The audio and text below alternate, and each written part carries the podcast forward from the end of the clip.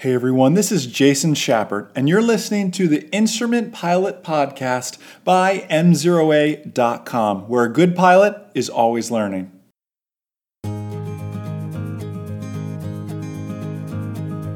As an instrument pilot, how important is it for an approach that we get configured early? Hey everyone, Jason Schappert here, M0A.com, and you are listening to the Instrument Pilot podcast brought to you by our number one rated online ground school.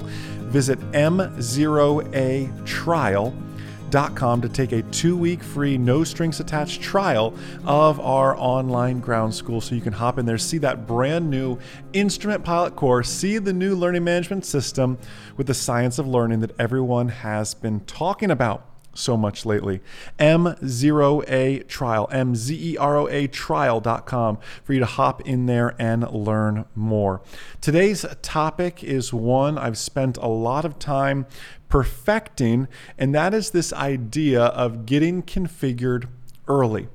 You know, so a recommendation I often give my learners working towards instrument is man, in a perfect world, you could do your instrument in something slow, like a Cessna 150 I always caution people when they say, "Oh, I'm going to do it in SR22." I think that's awesome, but you better be fast. You better be thinking ahead of that airplane. You better have your systems, your procedures in place. And it's an excellent airplane. The avionics suite is incredible. I, I understand all of that, but you must get configured early. Otherwise, you're simply just falling behind that airplane. Now, in last month, I think it was last month, if not um, two months ago, we talked about the approach brief and how to brief your approach. So I'm not going to dive into that here. You can go find that previous episode. Again, if you're listening to this on iTunes or on Audible, you can just probably scroll up an episode and find that. You're watching this on YouTube or Facebook, you can go back and just search for the Instrument Pilot podcast and find more videos related to this as well on how to brief your approach. And I talked about using the acronym R Martha. I'm not going to dive all into what our Martha means here. I want to I want to honor your time. You can go back and catch the other episode that solely talks about that on how to properly brief an approach and how I personally brief my approaches. Today I want to talk about we've briefed the approach. Now it's time to talk about the configuration aspect of things. How do you configure your airplane? I like to get configured early. When I say configured early, depending on my aircraft, that means flaps and gear. For most of you, that might just mean flaps. I am not a fan, this is Jason's personal opinion. Take it for what it's worth and just hear my argument on this. I am not a fan of flaps at the final approach fix flaps, and gear for that matter, in my opinion, need to both be accomplished before the final approach fix. And I mean well before the final approach fix. What do flaps have a tendency to do to your nose? For most of you, they have a tendency to make the nose come up a little bit. I made a mistake early on, and you know what? It wasn't even my instructor's fault because they were just taught what they knew and it was just something you dealt with. But it was at the final approach fix, we grabbed the glide slope, or as we called it, top of the donuts. When you're right there, you're about to intercept it. It's carb heat, power back to about 1800, 1900, 10 degrees of flaps. And I'd watch the glide slope just keep on going down past me, right? And I'd do this big balloon, and then there I would, the rest of my approach, be chasing the glide slope down. A much better way to do that is to get configured early. I will get configured five, six, seven miles out from the final approach fix. And you may think I'm a little crazy. You're going, Jason, you're adding flaps and gear and slowing the plane down, prop full forward, all that stuff that far out? And the answer is absolutely yes. I want to be focused on that one sole task of grabbing that glide slope and flying it on down, not having to chase it because of the tendency that those flaps add on the way up. In fact, I actually don't even add more flaps the entire way down the glide slope. Which brings me to my next question How good are you at landings with only 10 degrees of flaps. Because if you're taking this thing down to truly minimums and you break out at 200 feet AGL, there's no time to add the next notch of flaps. There's just time to make the best landing that you know how to make. Do you follow me when I'm when I'm saying that? So often we went, oh, I need to slow down a little more. Let's add some more flaps. Now, if you break out at 800 feet or 700 feet or even 600 feet, you've got time. You've got time to dump in that next notch of flaps. My rule is really if I break out before around 300 feet, if I break out four, at 300, probably not. But if I break out, I'm talking AGL by the way, um, 400 feet, yeah, I, I can sneak in maybe to 20 degrees of flaps and still safely land the airplane. I'm not a big fan of configuration changes below 300 feet AGL. I think at that point, you just need to focus on landing that airplane. So, how good are you at landing with 10 degrees of flaps? Because landings, it's funny in instrument flying.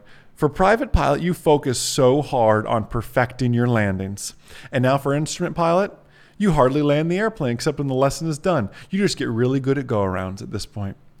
So it's the skill of landing erodes very quickly because you're not doing as many. Although you're logging a ton of hours, you are not la- logging a bunch of landings in the instrument training environment.